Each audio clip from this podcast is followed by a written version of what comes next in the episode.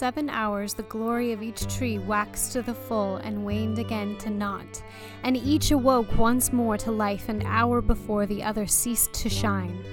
Thus in Valinor twice every day there came a gentle hour of softer light, when both trees were faint and their gold and silver beams were mingled. Hey there, everybody. Welcome to another episode of Watch Party, Lord of the Rings on Prime, where we look at Tolkien's works through the lens of adaptation. And we have been focusing on the upcoming Amazon show, and we're going to do a whole lot more of that today. Actually, today is devoted to news. We always try and give you a little bit of news at the top, but there have been some major bombs dropped in the last uh, couple of weeks. So, you know, we just figured there's no way we could cut this short. We got to devote some serious time to everything that uh, that happened. We got a spy report from the one ring dot net, a couple of them, uh, with some pretty big changes to our expectations. And then on August second, we got a official release date, and maybe not a set image, but a, an official image from Amazon.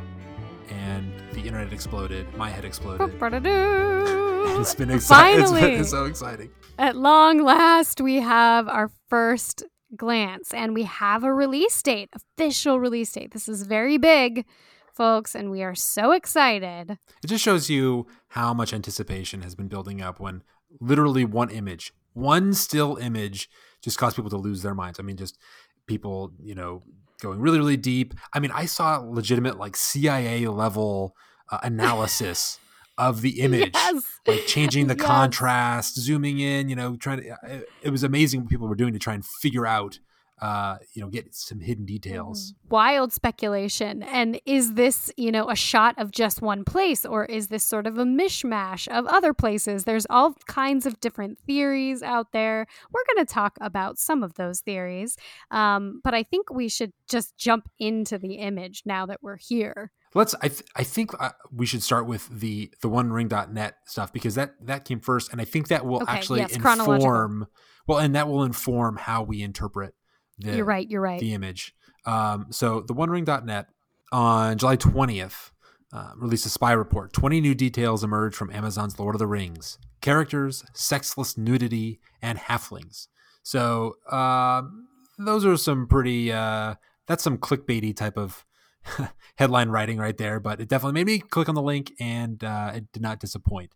So let's just kind of go right down the line. Uh, the first thing that they confirm is that the, the Tolkien estate apparently is happy with how things are progressing. Now, I'm not sure if they have a source within the Tolkien estate that told them that, or if it's just people at Amazon, whoever their spy is on the inside of Amazon, reporting that the Tolkien estate is happy. But that, that makes is reassuring. Me happy. Yeah. Very reassuring to hear that they are happy. That means that they're not taking great liberties with the content. We are excited that they're sticking close to whatever is canon. Although a part of me, I always want to play the devil's advocate here. So we, we we say that the Tolkien estate, that we that they are diligent and faithful stewards of protecting Tolkien's legacy, and thus, if they are happy, then we will be happy as as faithful fans. But I wonder how much of the Tolkien estate's approach to preserving all adaptations and material that is based off of uh, J R R's writings, how much of that was due to Christopher Tolkien's leadership and his approach. And now that he has passed on, if that has changed, if the people who are at the helm of the Tolkien estate now maybe have a slightly different perspective, uh, maybe a less restrained approach. Uh, I mean, I have no reason to think one way or the other, but I'm just wondering because um, obviously Christopher signed off on Am- the Amazon deal, I believe, but nonetheless, he is, he's no longer the one who's overseeing what's going on at Amazon. So it's someone else over there. And are they going to be as faithful stewards as Christopher was? I don't know.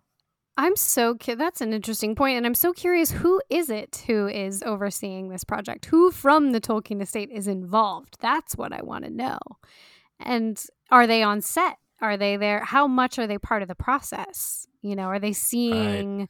footage that's been shot? Are they part of the script writing? We don't know any of this. So, yeah, I guess that remains to be seen if they are going to be sticklers about sticking word for word to, or as closely as you can, to what happens, or if they're if they are being a little bit more hands off and letting them kind of do their own thing. We're not if, really sure. If I was from the Tolkien estate, I would be on set every single day. Oh, every day. Not not necessarily Absolutely. because I'm, you know, wanting to oversee things, but because I just want to, like, you know, rub elbows oh. with the actors and, and hang out on these in these cool locations and see what's going on. Because how fun would it be just to be on set, just to be on the fly, a fly on the wall of this production?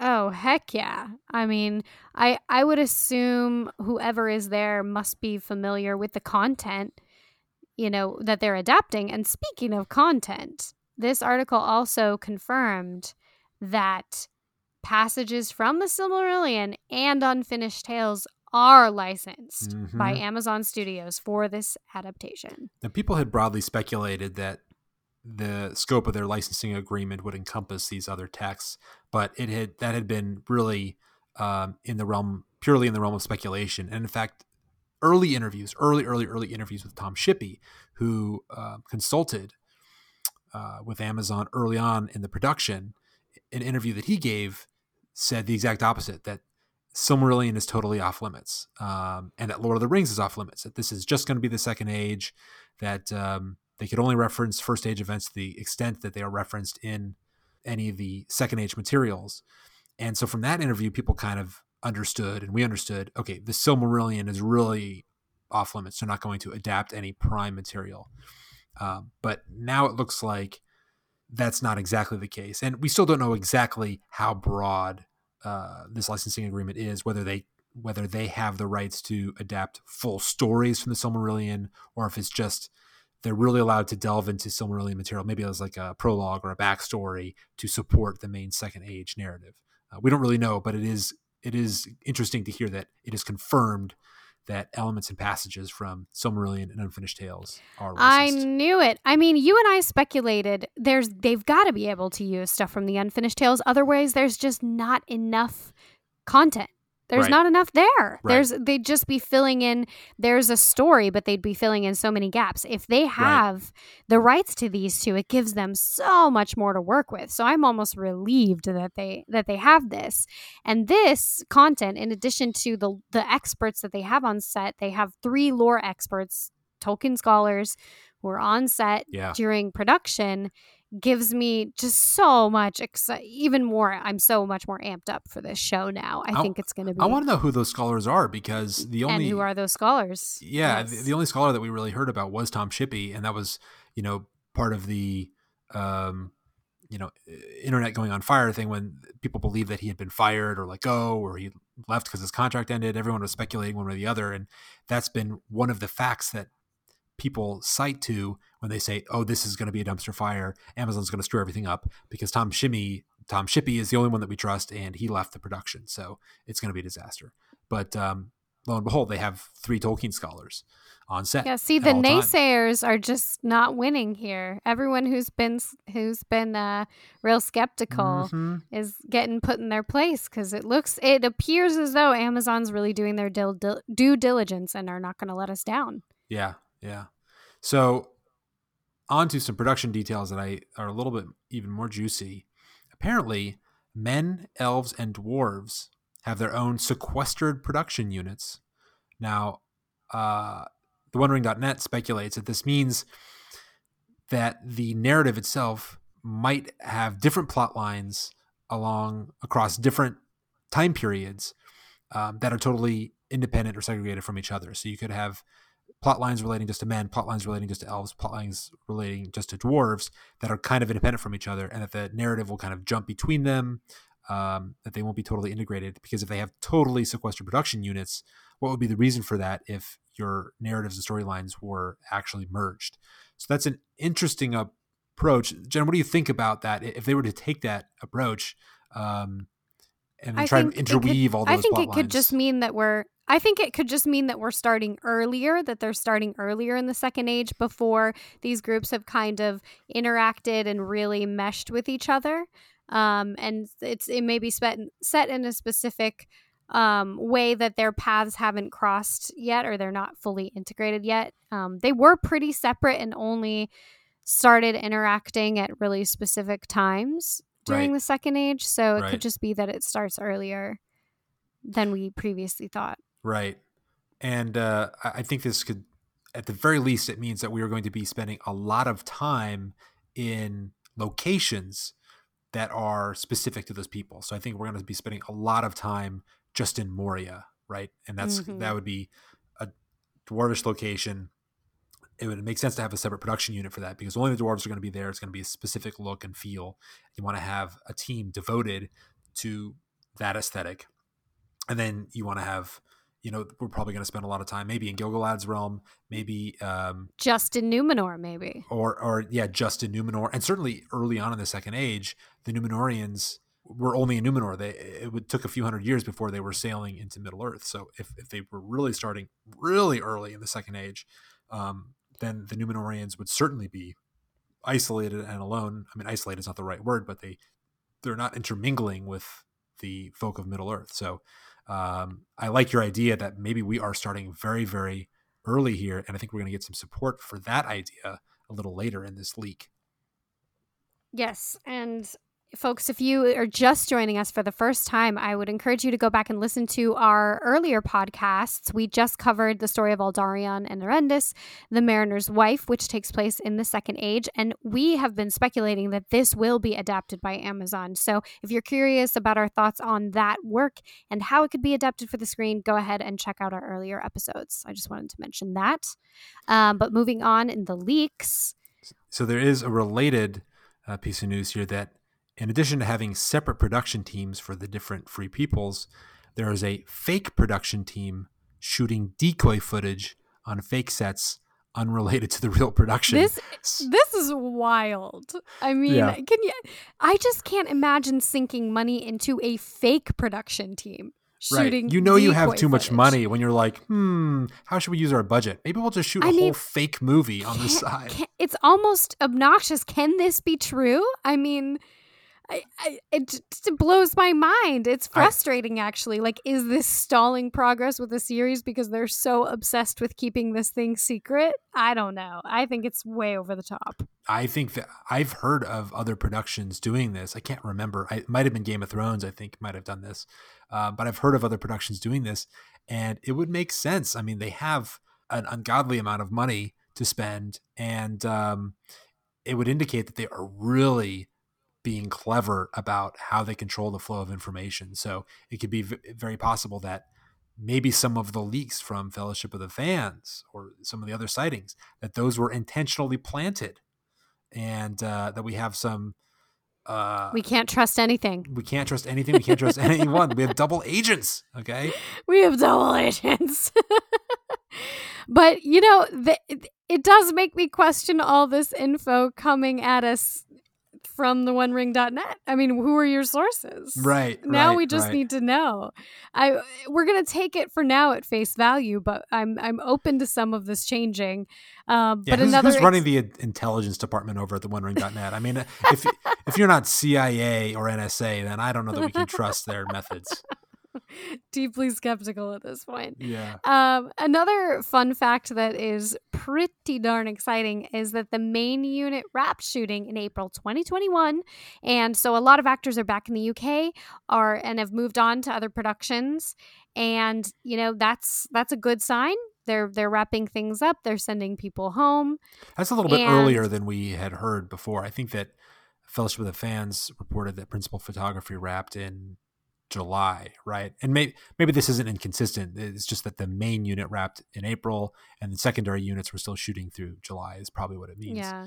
Um, I mean, none of this really impacts the release date because there again there's an official release, release date, date yeah. now, and so we don't have to speculate about that anymore. We know what it is. Uh, so we're going to be working. And it's too far that. away. I mean, I was and probably too far away. I was probably going to say that no matter what the release date was, but um, it is too far away. But stay tuned, people. We have so much content we're going to get through on this podcast um, in the lead up to that release date, all the Peter Jackson films, and much, much more beyond. So yeah, in tuned. some ways, it's almost a good thing that the release date is pushed back so much because now we have all the time in the world to do all the things that we wanted to do, uh, but we're otherwise able to do with an earlier release, release date. So I'm glad we have the time to to get into all the good stuff.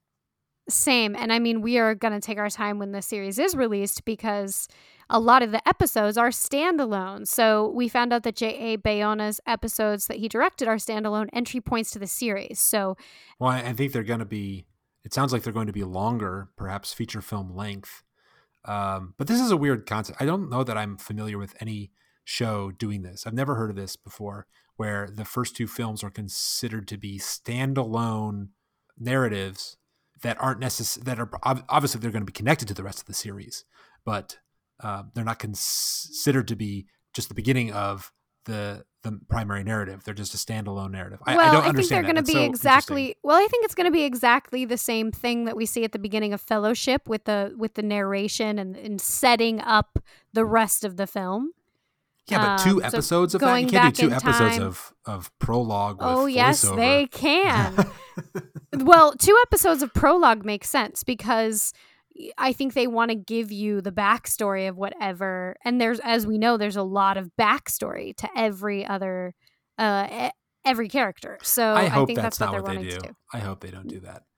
I don't know. The, I mean, we don't know, but that's, that's I just, uh, just because I, I think that, you know, if they were to do that, if they're going to say, okay, we're going to cover in summary fashion the entire First Age in, in two episodes because you need that think, backstory. No, I don't I, think summary fashion. I don't. I don't think it's going to be. Well, if it's over. in if it's, it's in two episodes, it's going to be a summary, no matter how they, you know, what cinematic style they use. Maybe right? they'll talk really, really fast. Yeah. And now Galadriel sails open from Eleanor and just go to, you know, like our one breath summary. They've probably been listening to us and they're like, that's what they're doing. They stole our one breath summary. Pretty sure. Uh, yeah. If anybody could uh, recite the, summarize the Silmarillion in one breath, uh, I don't know what I would do for them, but I would do something big for them. If you want to come on and try, you know, have at it. Um, I will also, fly to your house. If you can pull this off, I will fly to your house and give you a big kiss on the lips. That, that for sure. Be, actually, that's probably an incentive Woo-hoo, not to do it. A big I'll think of something better. Michael. I'll think of something better. I mean, I dare you to top that incentive. um. Anyways, moving right along. Lord of the Rings and Wheel of Time. I like this fun fact. They're sharing crew and directors. So all you Wheel of Time fans out there, that's kind of exciting. I also like it, but I dislike it. I mean, if you have half a billion dollars to film your show, well, you know, what are you sharing directors and crew for? You know, you're trying to pinch some pennies, more efficient production. Let's get some independent uh, artists in here, you know, because these shows are going to be coming out around the same time. Well, Wheel of Time will be coming out first, but Wheel of Time is going to come out in November. We got it recently. They released the release date for that. So it's coming up in November. Then that series is going to run. We're going to have a little bit of a break. And then Lord of the Rings uh, on Amazon is going to be released next year in the fall. So are we going to have two fantasy series with similar visual styles? I mean, I don't want it's, that. I want them I to mean, be separate. If they have, if they have, yeah, the same crew and the same directors, chances are their aesthetic will be really similar. So is this good or bad? We don't know. I mean, I'm happy for all those guys that they have such incredible projects to work oh, on, but right. also you're right. It doesn't, they didn't crack the door open for other people to come in and work on one or the other. So that, that's a huge bummer. And, you know, we don't know who um, their D P is, like who their director of photography is. And, you know, that person actually has a lot more uh, influence over the visual look of, of the show probably than just say directors, which, you know, directors float in and out of the series.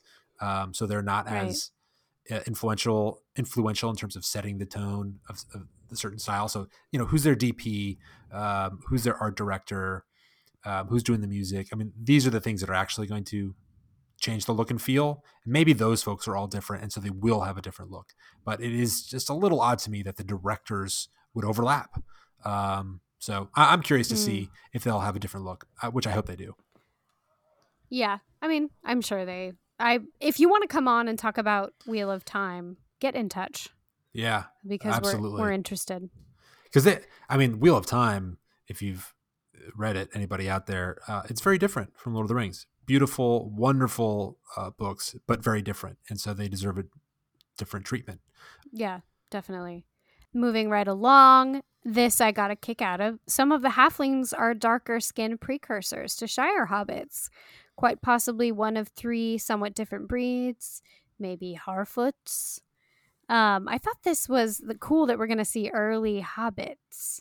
This is would this was the Gollum? Big shocker. This is the big shocker to me that they would have halflings because um, obviously there is no reference to halflings, to hobbits, whatsoever, in the appendices or anything or anywhere that includes them in a story. Uh, there, no. There is textual support in the prologue to suggest that they were around, but uh, it just, it, that more leaves open the door. So actually, why don't I read that? Why don't I find that passage? Because I think that's yeah. really uh, good to read. Do it. I mean, something that I was curious about is, would we see Gollum? Since we know he was a very early hobbit, I'm not sure if it would be quite early enough, but wouldn't that be interesting if we saw him in his youth or something like that? Well, they would have to screw up the they'd have to screw up the timeline big time to, to do that, because he was yeah. you know he was five hundred years at the time of the Lord of the Rings, but that's still like six thousand years before yeah. when the the series is supposed to be set. So true. So this is from the prologue to the Fellowship of the Rings, and talking about the origins of the hobbits. Quote, "It is plain indeed that in spite of later estrangement, hobbits are relatives of ours, far nearer to us than elves or even than dwarves. Of old, they spoke the languages of men after their own fashion, and liked and disliked much the same things as men did. But what exactly our relationship is can no longer be discovered. The beginning of hobbits lies far back in the elder days that are now lost and forgotten. Only the elves still preserve any records of that vanished time, and their traditions are concerned almost entirely with their own history, in which men appear seldom, and the hobbits are not mentioned at all. Yet it is clear that hobbits had, in fact, lived quietly in Middle-earth for many long years before other folk became even aware of them. And the world, being after all full of strange creatures beyond count, these little people seemed of very little importance." What a gem of an excerpt. I don't think I've ever read that before. And if I have read it, I forgot it because I was quite sure that hobbits just weren't around at all. Yeah. And, and so there's your explanation for it. I mean, using the frame narrative that, that Tolkien provides, you know, the Silmarillion is the record created by the elves, um, transcribed by uh, the ideas, I think, transcribed by Bilbo in, in Rivendell. Um, but so it's because it's the elves' history, they don't really pay attention to little folk like the hobbits. And so they just don't show up. But uh, according to this prologue, they were probably still there. We just don't know anything about them. Oh my gosh. And how exciting that we see, or we're going to see early hobbits, and they can really use their imaginations and what they were up to. Right, right. Well, and something interesting that, that the one ring dot net mentions here is that the, that some halflings are dark-skinned precursors to Shire hobbits. So um, that's not entirely accurate. In that same prologue, it talks about the Harfoots, one of the three uh, breeds of hobbits. That's actually the main breed. So that's the Harfoots mm. are the breed that primarily occupies the Shire that Bilbo was a part of or a descendant of. And the Harfoots are said to be browner of skin. So actually, the hobbits, you know, in Peter Jackson's adaptation, should have been darker skinned. Um, and so the idea that the wow. hobbits were all, you know, white European types, uh, it's not consistent with what we get in the prologue. Um, but nonetheless, the point is, I, it sounds like the one ring dot net, their spy report indicates that some of the hobbits, to the extent they'll exist, may be played by darker skinned actors, which would be both consistent with the text, uh, but also fit into their stated goal of introducing and um, more diversity into the show. Absolutely. And Sir Lenny Henry reportedly plays an early hobbit. Yeah. Are you familiar with Sir Lenny Henry? I'm not. I'm not really. I think Neither he was, I. I think I, when I had heard that he'd been cast, I read that he was like a comedian or something. Yeah. He's known for co-founding the charity Comic Relief. Comedian, oh. singer, television presenter, and writer. So I guess he has a comedic background, which would be perfect for hobbits. They're a funny perfect. folk. Perfect. So perfect. Speaking of casting choices, Celebrimbor, who we have talked extensively about, has mm-hmm. been recast. So Tom Budge was in that role. All my I, I wildly speculated about who I thought was Celebrimbor, and I was wrong. It was Tom Budge, but who has been recast in that role? That is what I'd like to know. We don't know. Remains to be seen. And what a bummer for Tom Budge that he's they're I know, reshooting all I know, because did. the Celebrimbor role Huge was bummer. almost certainly a major, major central character, at least major for a season role. or two. So, absolutely. But they have to get it right, you know. Yeah, have to, absolutely. You have to get it right. I mean, so. remember, we've said it before, Daenerys Targaryen was played by a different actress in the prologue, and actually a good actress, a very good actress who's been in other stuff. Um, but I guess it just did not work, and so she got recast, and the show ended up being awesome. So, uh, yes. ca- you know, casting and Aragorn was recast as well. Yeah, yeah, at the very last second. Oh my at gosh, that guy! Second. I read, I read an article, uh, an interview with that guy like more recently, and he's still a little bitter Mad about, about it. it. Yeah, yeah. Well, you would him. be really if him. it was a huge success. I mean, it would be devastating right. as an actor. Well, and apparently, so devastating. The reason that they recast him was because he's just he was just too young. He was a very young actor at the time, kind of a young star, up and comer. And they just decided, uh, Aragorn needs to be a little bit more mature. He needs to be a man. And a so he's like, man. you know, I was there because he, he was there for months training, yeah. you know, filming oh, scenes. I and mean. and he's like, you know, it wasn't because of my bad acting. It was just because you cast the wrong person. And uh, he was annoyed about that, probably understandably. Oh, yeah, definitely. Uh, well, we hope, you know, I'm I'm waiting for the report of who that character is going to be, because he's undoubtedly going to be a main character. Yeah. Did we um, get, I mean, what re- we had some plenty of reports about new casting after he was let go. Do we hear anything about who is replacing him? No, I haven't heard anything, but I will, I will keep my ear to the ground. Um, but I think.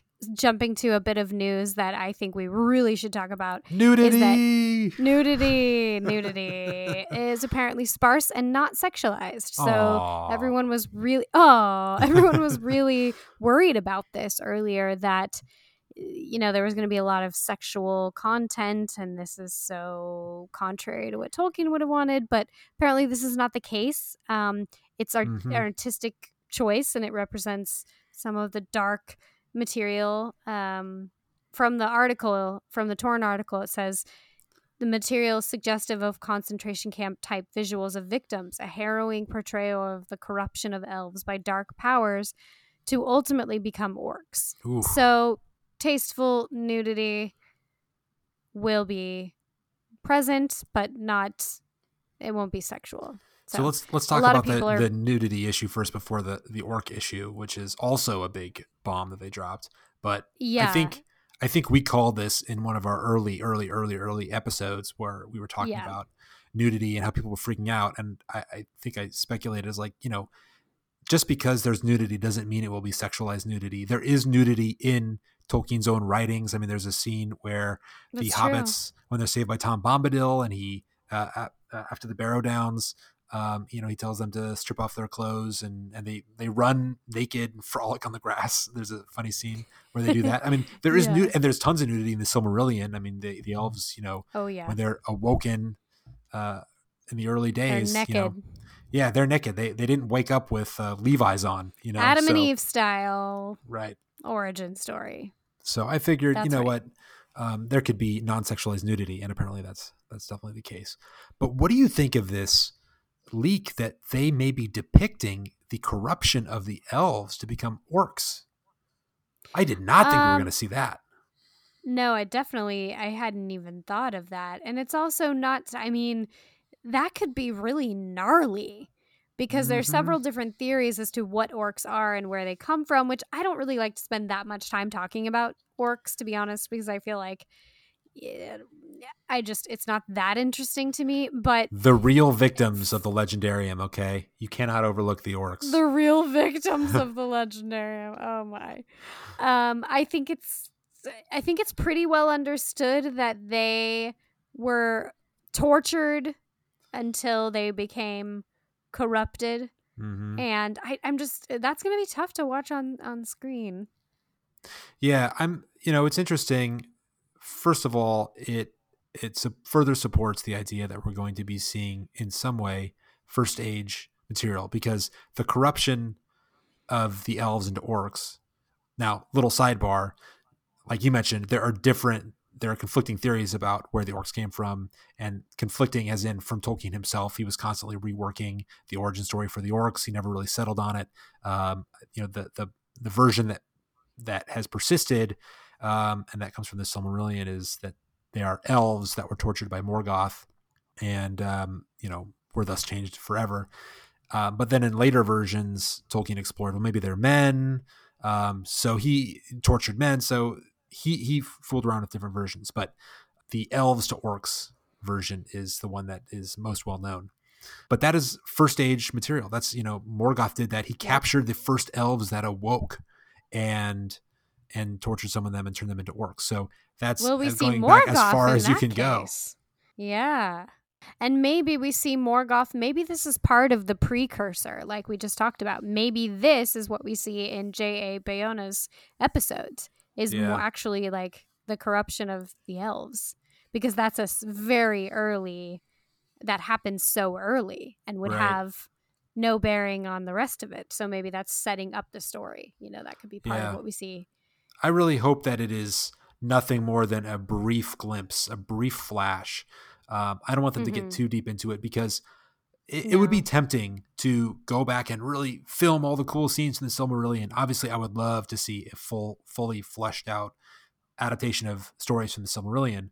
But I think, you know, I would rather see a really, really, really good story and a focused story. And I don't want them to chase every shiny object and, oh, let's show a scene from this part of the first age and this part of the Year of the Trees, because then it's just going to be too scattered. And the treatment of Silmarillion material is going to be too shallow. The treatment of the primary second age plot is going to be too shallow. Uh, so I don't, I don't want that, you know. And for a second reason, I want the first age and Year of the Trees backstory to be backstory that's only ever referenced by the characters to give us a sense of the depth of the universe.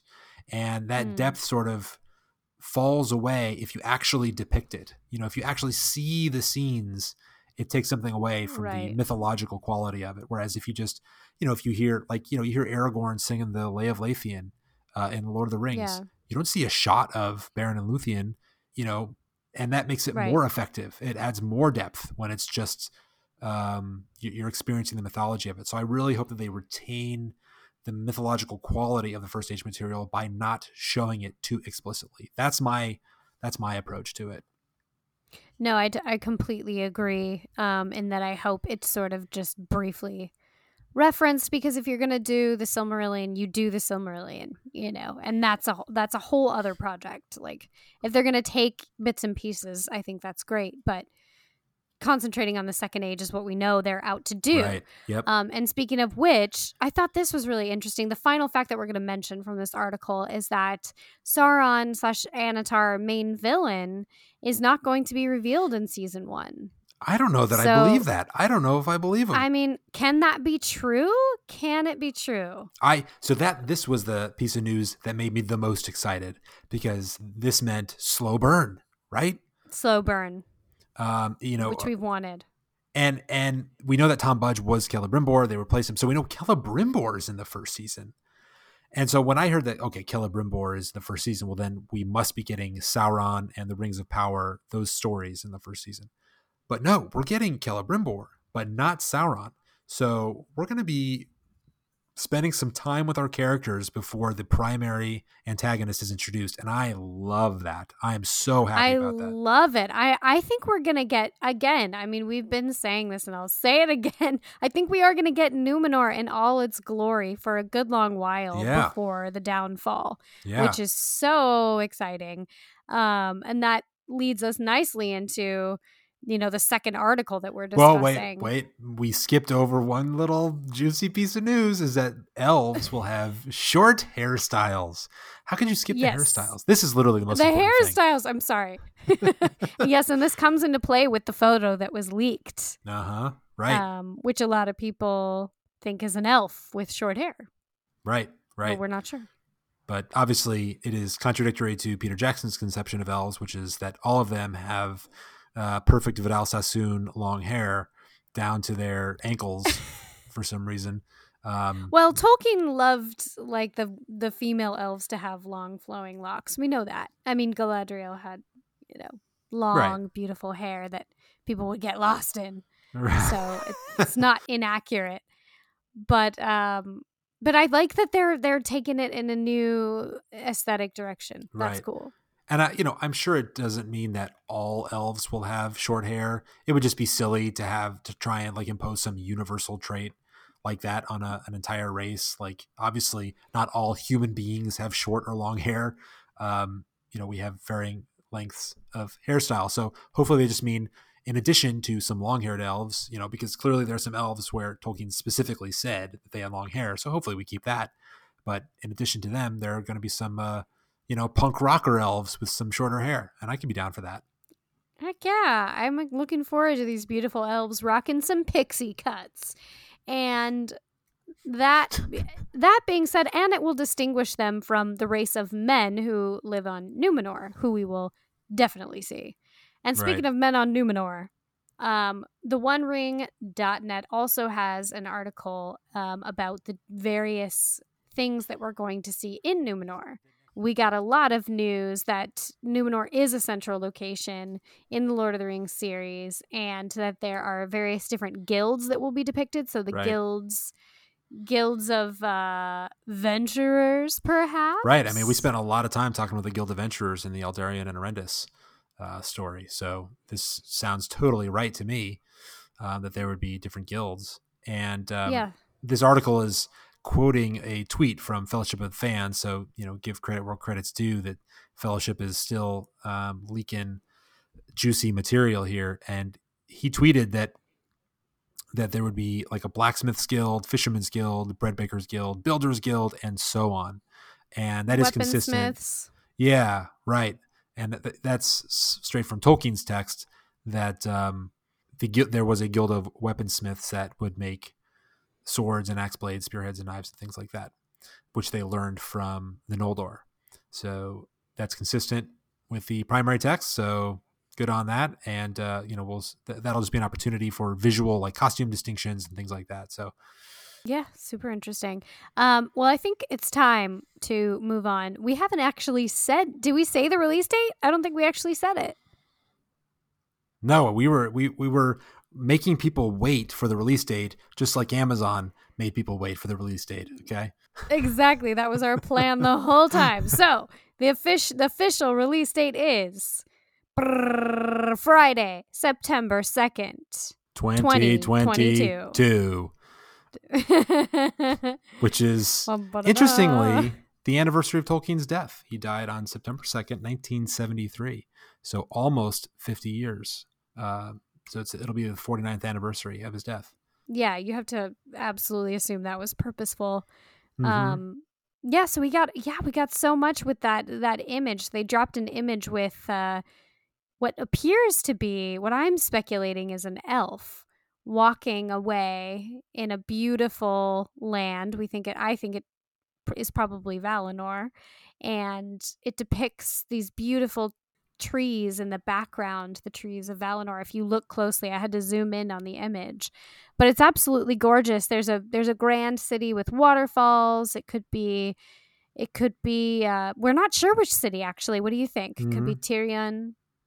Could what do you think it is? Yeah, well, so I think that's the the first thing. So everything about this picture, before we get in, into the details, everything about this picture is designed to send people into a tizzy, right? Um, oh, yeah. It's a beautiful shot, and beautiful in the background, you see the bright, beautiful, shining sun, but then you zoom in, and if you look a little more closely, you realize that's not the sun. Those are the two trees of Valinor, which the average person might not realize, but a Tolkien fan who read the Silmarillion uh, is going to lose their minds, because the, the two trees did not exist. They light the world. They did not exist in the Second Age. They didn't even exist in the First Age. They are pre-First Age. Actually, it was their destruction and uh, Varda's, uh, was it, who was it, Varda, who took their light and, and formed the moon and the sun. Yes. Um, it was it was only when the sun and moon were, were put into the sky, that's when the First Age starts, right? So the two trees is actually way, way, way, way, way before anything that we're actually going to see. So this is the image that Amazon chooses to release, something that's clearly pre-Second Age. Um, in Valinor, and this is definitely somewhere in Valinor. Uh, what does this mean? Does this mean that we're going to be getting uh, some Silmarillion material? And it's just designed to make people freak out, and it certainly yeah. did that job, because um, tons of speculation has been going on since the second it hit the website. Yes, and this is the question we're asking: is is this a, a, the primary plot? Is this a flashback? Is this part of the prologue for mm-hmm. those for those early episodes? Right. I, I would say my best guess is that it is part of the prologue of the early episodes. Right. And they're not getting too far into it, but they are setting up the rest of the story. Yeah. That's what I think. Yeah. And it's it's really hard to know because they could use this in a variety of ways. Um, it, I think most people are are defaulting towards, well, there's going to be an opening prologue to tell the first age and years of the tree's backstories. So we kind of know who Morgoth is and that there was like the War of Wrath. You know, we'll mm-hmm. get the whole like War of the Jewels um, backstory to set up the destruction of Morgoth and the creation of Numenor. I don't think mm-hmm. you need to do that, honestly. I, I don't I don't think that is at all necessary to understanding the characters. You can just have you can just land us right in Numenor um, and then hint at that backstory. I think that would be effective and probably more effective, but I understand the desire to do a little bit of prologue. And so I think it makes sense to assume that that's what this is. It could also be, you know, if we ever meet Galadriel, which we know we will, if we ever meet Celebrimbor, which we know we will, they could be reflecting on the beauty of the days of the trees. And, um, we, you know, we've mm. talked about Galadriel being sad about the, you know, the fading of Middle Earth later on in her life in the Second Age and wanting to preserve um, their kingdoms. And maybe, and we know in the Third Age and the Lord of the Rings, she she wants to go back and, and see Valinor again because she misses it. And so this could be kind of part of her wistfully remembering Valinor in, in the ages of the years of the trees. So it could be a, a flashback image as well. It could be, and people have speculated that this is Galadriel in the picture, just with a shorter haircut or with her hair up or something like that. You know. Right. Well, let me throw this out there. Do you think that this is just B S, that this is just misdirection? Because we know that they have fake production teams. They're willing to spend lots of money on fake production. They're willing to allow fake information to be leaked out to misdirect people. I would not put it past them to release an image that would suggest they're going to be depicting First Age or Years of the Trees material, but when they don't actually mean to. And here's my reason for thinking this could be the case. This image is not a picture. Okay. This is not like a, a photo. It's not from the set. It's a painting. It's a very, very high resolution, you know, uh, digitally rendered painting, but it, mm. it, I don't think this is a shot that we would necessarily see in the show. I mean, maybe, but I think this could be a, this could be concept art um, that guides the production and the shooting. Um, I don't know if this is from the set itself, but this is concept art. And so Even uh, if it's if it's concept art, I think that's still in line with my idea that it's that it's um, not the main plot. You know, I really think plot, that yeah. I don't. I think it's definitely not the main plot, and I think they deliberately released something not from the main plot. But it is very. I think they released something that looks very Tolkien. Oh my gosh! It has an elf that has these beautiful, yes. grand structures and waterfalls and mm-hmm. nature and. Um, It's very grandiose and it's very colorful and light-filled, yeah. and I think this was a this was a smart choice because it did get everybody buzzing and talking right. and and excited about it. And, well, and it's got um, an epic look. I mean, it, you look at epic, it. Epic. It looks. It's yeah, the architecture is very epic. It looks oh, a yeah. lot like Rivendell. It looks obviously it's an elvish. Mm-hmm. Right. It's an elvish city, and yep. it uh, it looks like an elvish city. The architecture is very much. Um, Very much in line with what's already been depicted of of uh, of elvish cities. So well, and it's very, very, very different from Game of Thrones. You know, a lot of people worried that it's going to oh, be trying so to different. recreate the Game of Thrones aesthetic. Not this at all. Game of Thrones is gritty. It's muddy. You're down in the muck. Mm-hmm. Um, this is, right. you know, zooming out and you're seeing the beauty and grandiose scale of the world. And it is, it feels very Tolkien to me. Oh, yeah. Absolutely. And I think that the beautiful convalescence of the water and land and ocean uh, vista is also, you know, very Tolkien. So, yeah, absolutely. So let's get into what city we think this is. So I, obviously, as we mentioned, there's uh, a figure on a hill overlooking, we see the figure from the back overlooking this beautiful city that is very reminiscent of uh, architecture from Rivendell and Gondor that we saw in Peter Jackson's adaptation of Lord of the Rings. Um, and I think it's very clear that this is Tirion on Tuna. Tirion is uh, a city that the Valar, they raised. Uh, Tuna is a gr- green mound that the Valar raised up, and the elves built a city there called Tirion. And it's at the, there's sort of like a natural haven there. And so that that's consistent with what we're seeing, that there's, in the image, there is sort of a, it looks like a large river, but really it looks like an inlet from the sea that flows past the city. And then the trees are in the background. Um, that's very consistent with the uh, geographic description that we get of Tirion on Tuna in the Silmarillion. So um, let me read a passage here from, from the Silmarillion, the chapter titled Of Eldamar and the Princes of the Elderly. Quote, to these the Valar had given a land and a dwelling place. Even among the radiant flowers of the tree-lit gardens of Valinor, they longed still at times to see the stars, and therefore a gap was made in the great walls of the Pelori, uh, the Pelori being uh, a range of mountains. And there in a deep valley that ran down to the sea, the Eldar raised a high green hill. Tuna, it was called. From the west, the light of the trees fell upon it, and its shadow lay ever eastward. And to the east it looked towards the bay of Elvenholm and the lonely isle and the shadowy seas. Then, through Calacirya, the passive light, the radiance of the blessed realm streamed forth, kindling the dark waves to silver and gold, and it touched the lonely isle, and its western shore grew green and fair. There bloomed the first flowers that ever were east of the mountains of Aman. Upon the crown of Tuna, the city of the elves was built, the white walls and terraces of Tirion, and the highest of the towers of that city was the Tower of Ingwe, Mindon Elde, Eldadieva. Don't come at me, people. Uh, whose silver lap shone far out into the mist of the sea. Few are the ships of mortal men that have seen its slender beam. So a beautiful description beautiful. of a beautiful city that I think is rendered very well in this painting. And it, it's, they nailed it. Yeah. It's gorgeous. Yeah. So I think it's clear that the, you know, we have two mountain ranges on the side. I mean, two, they look like mountains to me. Um, and I think those are the, that's the Pelori, and the city is set in a gap between the great walls of the Pelori. And in a deep valley, you know, we see this city is sort of set on a green hill. You can see, literally see that the hill is green, you know, underneath yep. the, the walls, you can see it's green. Um, and uh, you can see the light of the trees behind it from the west, and the, the light streaking through this, uh, the passive light, the Calacirya. I hope I'm pronouncing that right. Um, I think, I think it matches it, you know, perfectly. So I think any, Oh, I think there's no doubt. Yeah. There's no doubt. This is Tirion. Yep. And what a cool, cool choice, because the the super nerds are going to know this. Yeah. I love that they're already throwing us a bone, though, you know? Yeah. I mean, like, this image does say a lot. They're not just giving us a, any old, it says a lot. Right.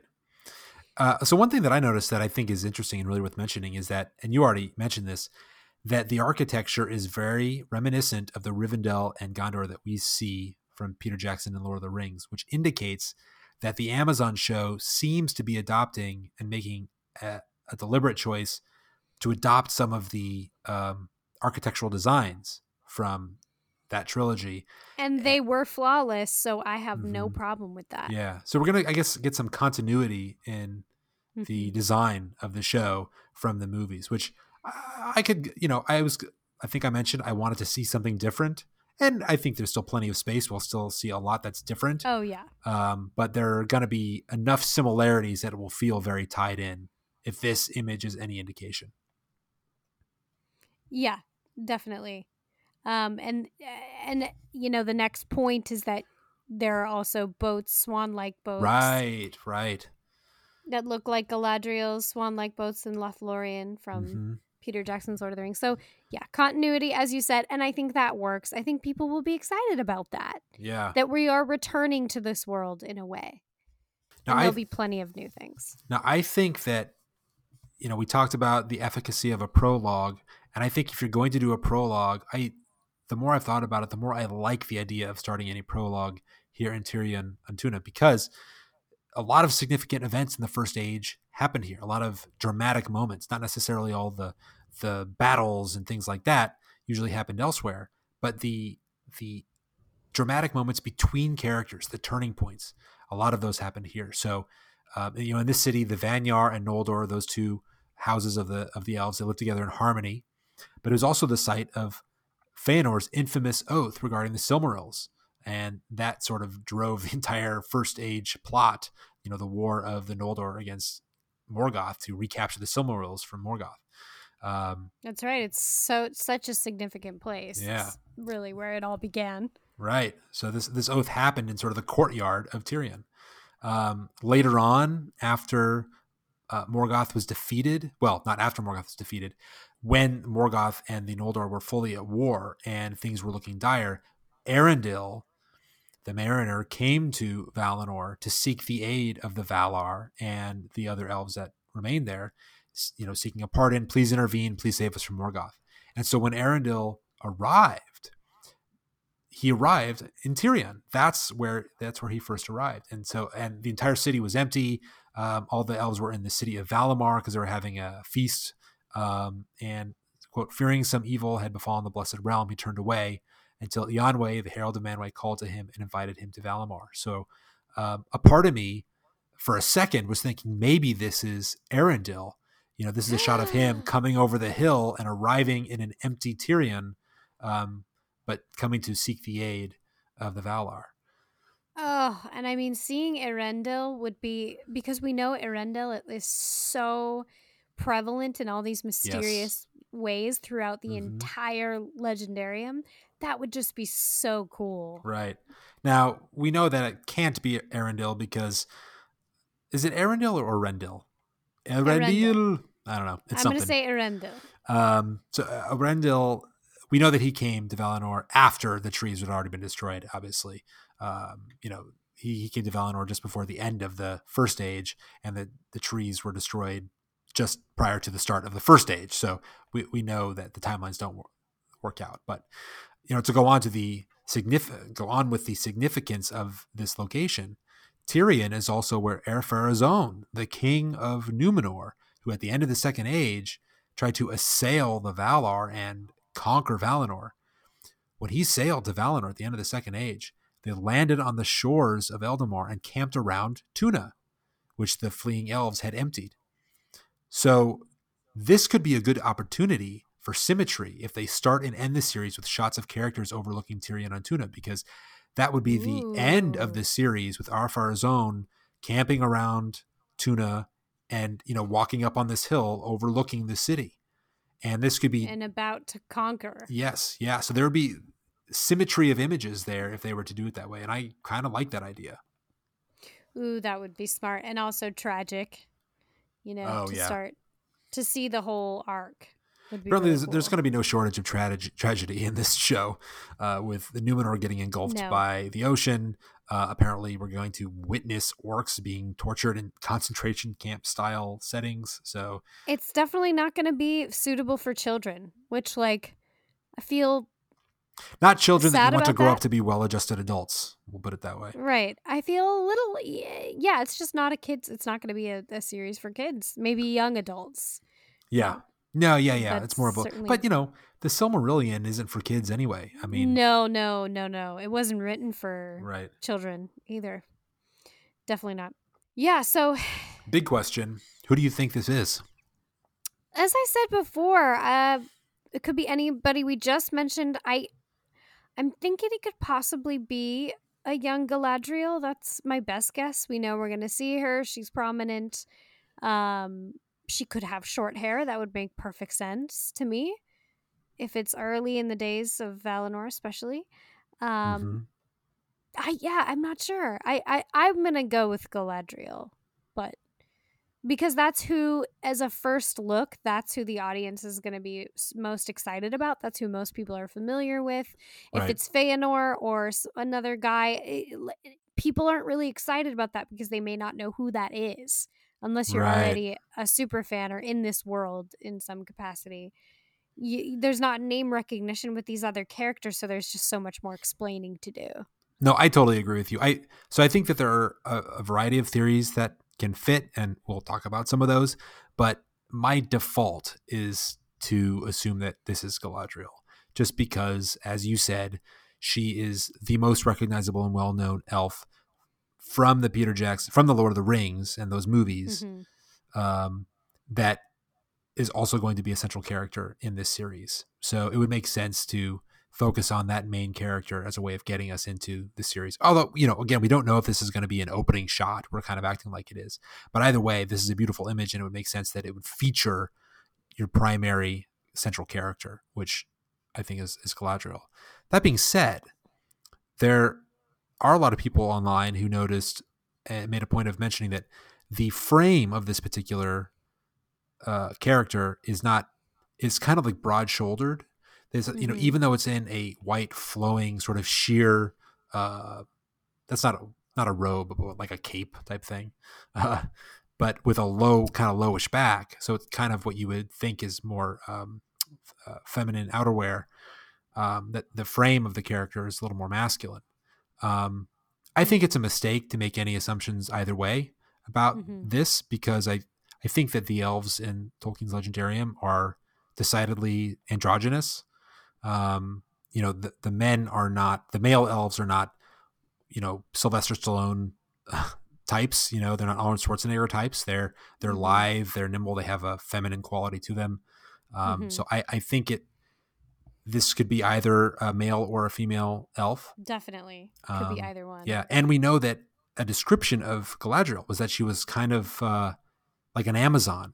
Um, yeah. She was very, very athletic. She was- She probably was broad-shouldered. Her mother called her, like, man... Man-maiden, which... Man-maiden. Thanks, Mom. Yeah, thanks, Mom. Could definitely still be Galadriel. I'm not convinced. Um, yeah, so the, there's a lot of theories out there, and there's a lot of theories about the scene that this depicts. So mm-hmm. do you want to talk about the well, theories I, out there? I, to name a couple other names of people that it could be, I think Celebrimbor is another candidate who mm, he's oh. also... a main character uh, in the show. Um, he was around in the year of the trees, years of the trees. True. So this could absolutely be him. And like we said, it could be a male character. So, you know, there's no reason to um, exclude him from this potential list. And one of the reasons that people thought it would be a male elf or male character is because if you zoom in, you can see sort of the, sh- the sun shining through um, the cape, and you see a little bit of a silhouette. And in that silhouette, there's very clearly an indication that there is a sword. You can see the outline of a little scabbard going at an angle. So it very clearly looks like this person is carrying a sword. Hmm. Now this is, I don't know what to make of this, because it, at this time in the Legendarium, they wouldn't have needed it. They wouldn't have needed they wouldn't it. Have they didn't carry it. swords. No. Um, but that one detail leads me to think that this is Feanor. Hmm. Now let me give you this theory. This is a good one. Okay. I'm very proud of it. Lay it on me. Because people didn't carry swords. Um, no. They, they started to make weapons maybe decoratively, but there wasn't war at this time. There wasn't battle. You know, the different kindreds of the elves weren't at war with each other. Everyone was at peace. Um, but at this time, Melkor was was still roaming free. In the years of the trees, it's, I mean, there were... sometimes he was in captivity. Sometimes he was roaming free. There was a time during the year of the trees when he was roaming free. And he was basically whispering in Feanor's ear and spinning rumors, spinning lies. He's he's getting Feanor's blood in a boil. And so he's creating dissension and dissent between the uh, sons of Finwë, Feanor, and his brothers. So there's a famous scene just before the darkening of Valinor where Feanor, for the first time in basically the history of the city, he draws a sword on his own brother and threatens him. So let me let me read this passage from chapter seven of the Silmarils and the Unrest of the Noldor. Quote, "Then there was great unrest in Tirion, and Finwë was troubled, and he summoned all his lords to council. But Fingolfin," that's one of Finwë's sons, "hastened to his halls and stood before him, saying, 'King and father, wilt thou not restrain the pride of our brother, Kira Finwë, who is called the Spirit of Fire, all too truly? By what right does he speak for all our people, as if he were king? Thou it was who long ago spoke before the Quendi, bidding them accept the summons of the Valar to Aman. Thou it was that led the Noldor upon the long road through the perils of Middle-earth to the light of Eldamar. If thou dost not now repent of it, two sons at least thou hast to honor thy words.' But even as Fingolfin spoke, Feanor strode into the chamber, and he was fully armed, his high helm upon his head, and at his side a mighty sword. 'So it is, even as I guessed,' he said. 'My half-brother would be before me with my father in this as in all other matters. Then turning upon Fingolfin, he drew his sword, crying, "Get thee gone, and take thy due place." Fingolfin bowed before Finwë, and without word or glance to Feanor, he went from the chamber. But Feanor followed him, and at the door of the king's house he stayed him, and the point of his bright sword he set against Fingolfin's breast. "See, half-brother," he said, "this is sharper than thy tongue. Try but once more to usurp my place in the love of my father, and maybe it will rid the Noldor of one who seeks to be the master of thralls." These words were heard by many, for the house of Finwë was in the great square beneath the Mindon. But again Fingolfin made no answer, and passing through the throng in silence, he went to seek Finarfin, his brother. Wow. I mean, that would be so such a smart choice, because it's so much history right there in that one story. Right. And it's so Cain and Abel and yeah. drawn, you know, right from Tolkien's back pocket. Right. Well, and that scene, that particular scene is so pivotal because at, it, that moment is really when Morgoth's efforts sort of come home to roost. He has sown dissension between the brothers. Um, right. And uh, shortly after that is when Morgoth, Melkor at the time, later named Morgoth, and Ungoliant come together to destroy the trees. Um, and so the the dissent and the fighting, the infighting between Feanor and his brother is kind of like an early precursor to all that. It's it, it's the first domino that falls. Mm-hmm. Um, not that Melkor wouldn't have done it anyway, but it, it's a part of this really sad tale. So I think we could be we could be seeing this image of Feanor walking to Tirion with his sword. Now, granted, we don't. He's not wearing a helm. He's not wearing. He's not in full armor. Maybe he picks that up, you know, at his apartment on the way. I don't know. But he could be but walking I, in with his sword. I would love if this was the first scene, because it would start with a bang. It would put us right in, smack dab in the middle of the of the fall. Right. You know, of the first sort of uh, corruption um, between of the elves. And that would be so smart to have a conflict right away and set up um, a villain who is in there sowing corruption and, right. and malcontent, as you said. Um, I yeah, I had not thought of this, but that is really exciting to me if we get to see that. Yeah. A similar theory was proposed by a writer with screen name Demosthenes, uh, who's writing for the One Ring dot net, and they had sort of a roundtable where they theorized, uh, talked basically talked about all the different elements of this story. And he had a theory that this image is actually, it's a little bit later, and it is a view of uh, the whole of Aman, you know, that we see from this perspective, just before Melkor and Ungoliant come in to destroy the two trees. So from the Silmarillion, uh, chapter eight of the Darkening of Valinor, uh, it says, quote, "It is told that," well, and I should Uh, preface this by saying that after Feanor and Fingolfin had their fight, they sort of sort of reconcile. Uh, there's a big feast, a yearly feast, and Manwë. So Feanor had been uh, exiled for twelve years. He wasn't allowed to live in, in Tirion anymore.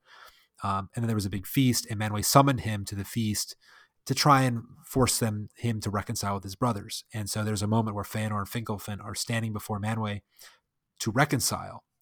And at that moment, even as Feanor and Fingolfin stood before Manwë, there came the mingling of the lights when both trees were shining and the silent city of Valinor was filled with a radiance of silver and gold. And in that very hour, Melkor and Ungoliant came hastening over the fields of Valinor as the shadow of a black cloud upon the wind fleets over the sunlit earth. And they came before the green mound as a lahar. And so if you, and that's the end of the quote, and if you look at the picture, you will notice that there mm. are some incoming black storm clouds that are about to envelop the trees. Yes. And I think that this is really, really similar to the reason that they, starting with something like this or including this, is really smart, because it sets up an early antagonist, and they want it, and it, and it truly shows just how um, evil Melkor and Ungoliant are. And right. if we're not going to get Anatar in the first season, who is the villain? And we need to understand that this villain is so powerful and has already sown, um, already caused such havoc. And so we need to know that right at the right out the gate. We need to know that if it's going to be a slow burn, right? Right. So that we can really latch on to that idea that there is this this lingering threat right. that's um, ever present, even when things, you know, from the beginning. So, right. And I, you know, like I said before, I hope they don't show too much. I hope they don't go all the way and show Melkor and Ungoliant coming in and poisoning the trees, just because I want to leave something to the imagination. And I mean, the they might though. They might. They they, they might. might show that briefly. Right. And um, I'm okay with that. And I don't think they need to get into who Melkor is. I think it could be just a distraction, especially to start off. But to the extent it would be helpful, it would be helpful in showing that um, Aman has been, you know, the world has been marred by Melkor's evil from the beginning, and that there's a thread of of evil and sadness that runs through everything. And ultimately that comes from Melkor. And right. that could just sort of set subtly a, a tone that underlies everything that comes after. And they don't have to hammer it home too strongly. It can be kind of something that you have to really look deeply to find. I hope that it's not super obvious, but it can add this extra layer in the background. Um, so th- there are smart ways they could do it. Oh yeah, absolutely. And, um, you know, presumably there's so many different eyes on this. As we mentioned before, there's the scholars, there's, you know, the Tolkien estate, there's trusted directors. We still don't know much about our showrunners, but we're going to hope for the best with those guys and trust that they're being really thoughtful with this. So after, you know, after reviewing all this, I'm just more excited than ever. And I hope you all continue on and, and listen with us as we uncover more uh, regarding this series. I think that's gonna... We're going to call it a wrap for this episode of Watch Party, Lord of the Rings on Prime. But uh, stick with us. Come back next week. We are finally going to be getting into some Peter Jackson film material. Well, we have one more episode to, to before we really get into it. But it's going to be a good one. We're going to be talking about uh, our approach to evaluating adaptations of Tolkien's works um, from the book to the screen, and um, the different elements and components that we are going to be thinking about as we watch Peter Jackson's movies. So uh, it's going to be a little bit academic, but I think you'll all enjoy it. And then we will finally be diving into the films and welcoming our first special guest for the films as well, um, Jordan Rennells, the host of the Music of Middle Earth podcast. So we're super excited to welcome Jordan to the podcast. Jordan is so fantastic, and we were honored to have him. And so I really hope you'll listen to that episode. Um, that'll be de- de- be debuting soon. Yeah. So a lot of good stuff coming. Um, in the meantime, if you like what we're doing, please share us with your friends, your mom, your dad, your cousin, your brother, your teacher, your janitor, everybody in your life. Share our podcast with them. Um, we would love it. Yeah, absolutely. And get in touch. You can always find us. You can email us. You can tweet us. We just got an Instagram up and running. So go look for Watch Party, L O T R on Prime on Instagram. And maybe someday and we'll get a, you know, we got an Insta. Maybe we'll get a Finsta, right? Isn't that a thing? How old am I? TikTok. The tickety, TikTok, TikTok, a Snapchat. Talk. Do people Snapchat anymore? So I, I don't know. You know what? I do Snapchat. I've been Snapchatting since the app came out because it is, but I only you snap, Snapchat? I Snapchat every day, every single day. Are you serious? I'm serious. But I only Snapchat with, with Amy because it's, it's a really, really good app for exchanging photos and videos and stuff like that. So, you know, she snaps me pictures of our But they disappear. Daughter. That's why I don't like it. Like, why yeah, not just send like a cute text? Like, look, and then you have it forever. Some pictures you want to keep forever. I never got into Snapchat. Some pictures you want to keep forever, but you don't want to keep them all forever. You know, you don't need them all. Well, and now, I don't know now. Childhood is so fleeting. Like, I want to keep as many as I can, but I, I am yeah. running out of storage on my phone. Right. So there's that. But I never got into Snapchat. It just, I missed the boat for that. I just remember it coming out and me being like, I don't really get it. Yeah. I don't. I can't engage with this the same way the kids are. You know, you end but. up taking pictures that are less uh, meaningful. Like you're like, I'm not going to keep this forever. So it can be a crap picture. So you take like pictures up your nose or I don't know. I don't really do that. That didn't happen. Uh, delete that. Delete, delete, delete. But you do snap every day. But no, you you know, All you right. take funny pictures that are like funny for the moment, but that you would Well, maybe keep. We'll have a, a Watch Party Snapchat. Stay tuned, folks. Stay tuned. And please join us next time, and may the wind under your wings bear you where the sun sails and the moon walks.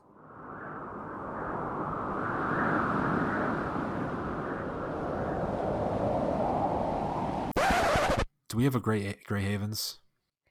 I had one, but here's the thing. I have one because I thought we were doing the analysis lens of adaptation this week, and I had a great one for that. And I still have a great one for that. So I don't have a Grey Havens for this because I prepped it mm. for the other one. So do you... I, but it's like now we have to have one because we do it every time. I know, we do it every single time. We have to do uh. something. What can we do? I want to do a cover of W A P, but for Watch Party. What's W A P? You know what W A P is. What's W A P? No, I seriously don't. W A P? W A P? Just type in W A P. I'm a, I'm nervous for you to type it in. Oh, song by Cardi B. You've never heard W A P? Maybe I've heard it, but I wouldn't know that name. Let's see. Let's hear it here. Oh my gosh. I'm so excited for you to hear this for the first time. You watching the music video? I, I'm watching it right now. Okay. Uh, there's an ad. Okay, here we go.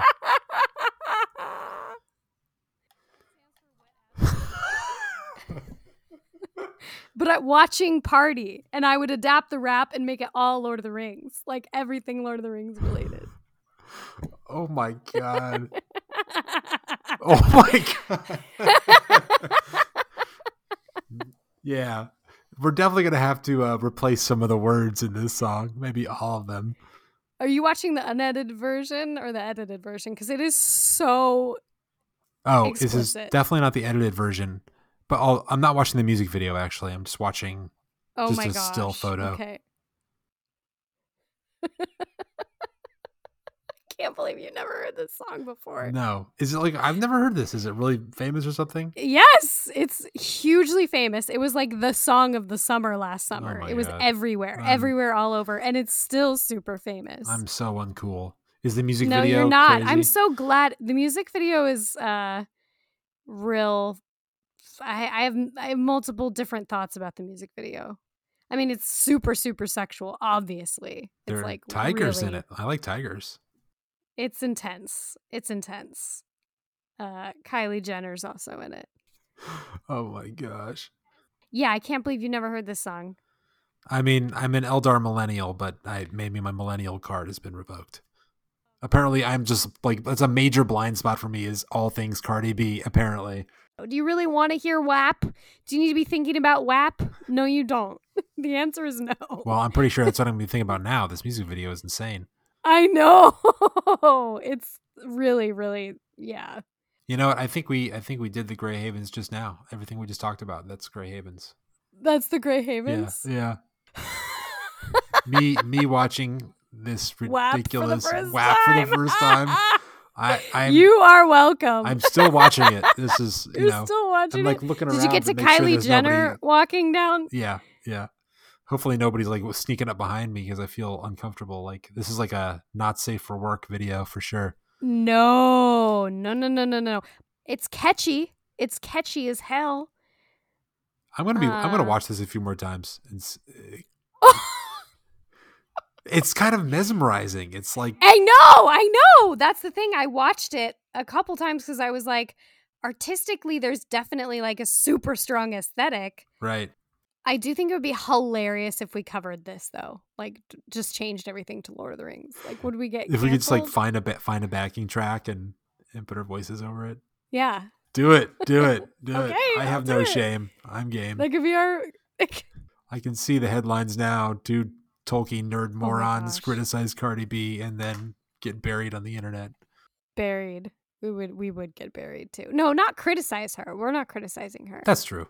I'm mesmerized by her right now. This video is still. Of course you are. It's like her. It's like her. Like yeah. No, but it's not even that. It's like you know. The visuals are interesting. Yeah. And um, it's sort of you know what I like about it. It's fantastical. Yes. Yeah. That's. It's it's porno fan- fantastique. Yeah, exactly. This is way out of my wheelhouse here. Well, I guess we found our Grey Havens. You cannot. That cannot be the Grey Havens. No, no. Just just you watching W A P, but you like being like, "What's W A P?" I'm gonna watch W A P.